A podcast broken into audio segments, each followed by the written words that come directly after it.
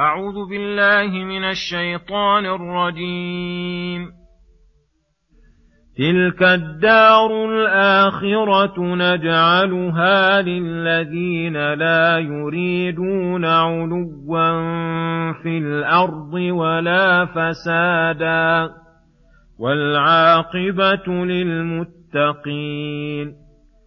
من جاء بالحسنة فله خير منها ومن جاء بالسيئة فلا يجزى الذين عملوا السيئات إلا ما كانوا يعملون.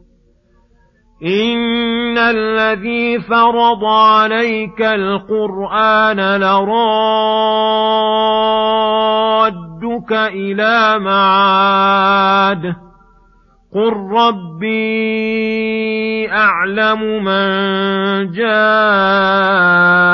بالهدى ومن هو في ضلال مبين وما كنت ترجو أن يلقى إليك الكتاب إلا رحمة من ربك فلا تكونن ظهيرا للكافرين ولا يصدنك عن ايات الله بعد اذ انزلت اليك وادع إلى ربك ولا تكونن من المشركين ولا تدع مع الله إلها آخر لا إله إلا هو كل شيء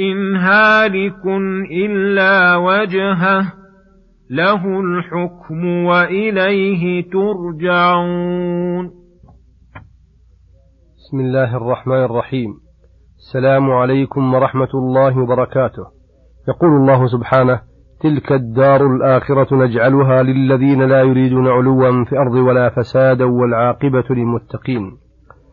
لما ذكر تعالى قارون وما أوتيه من الدنيا وما صار إليه عاقبة أمره وأن أهل العلم قالوا ثواب الله خير لمن آمن وعمل صالحا رغب تعالى في الدار الآخرة أخبر بالسبب الموصي إليها فقال تلك الدار الآخرة التي أخبر الله بها في كتبه أخبرت بها رسله التي جمعت كل نعيم واندفع عنها كل مكدر ومنغص نجعلها دارا وقرارا للذين لا يريدون علوا في الأرض ولا فسادا.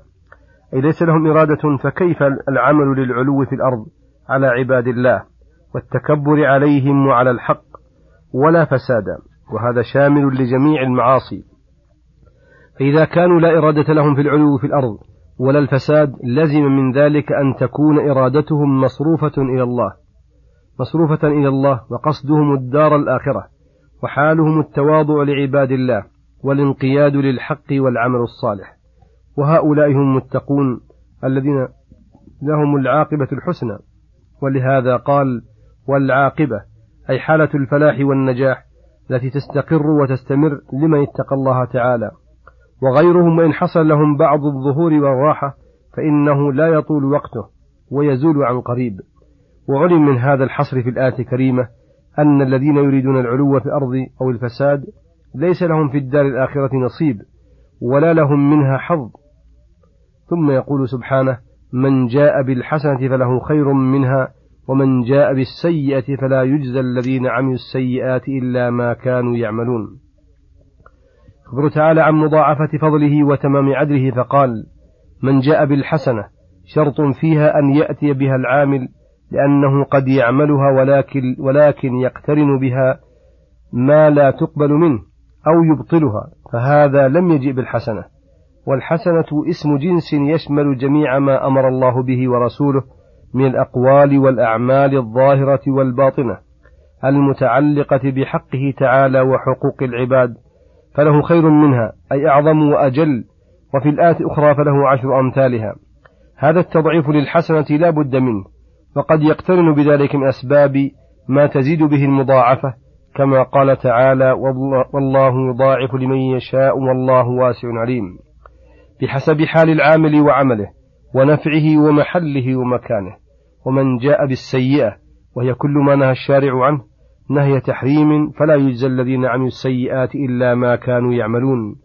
كقوله تعالى من جاء بالحسنة فله عشر أمثالها ومن جاء بالسيئة فلا يجزى إلا مثلها وهم لا يظلمون ثم يقول تعالى إن الذي فرض عليك القرآن أي نزله وفرض فيه الأحكام وبين فيه الحلال والحرام وأمرك بتبليغه للعالمين والدعوة لإحكامه جميع المكلفين لا يليق بحكمته أن تكون هي الحياة الدنيا فقط من غير أن يثاب العباد ويعاقبوا بل لابد أن يردك إلى معاد يجازي فيه المحسن يجازى فيه المحسنون بإحسانهم والمسيئون بمعصيتهم.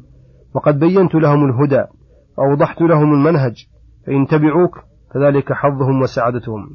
وإن أبوا إلا عصيانك والقدح بما جئت به من هدى وتفضيل ما معهم من الباطل على الحق فلم يبق للمجادلة محل ولم يبق إلا المجازاة على الأعمال من العالم من العالم بالغيب والشهادة والمحق والمبطل.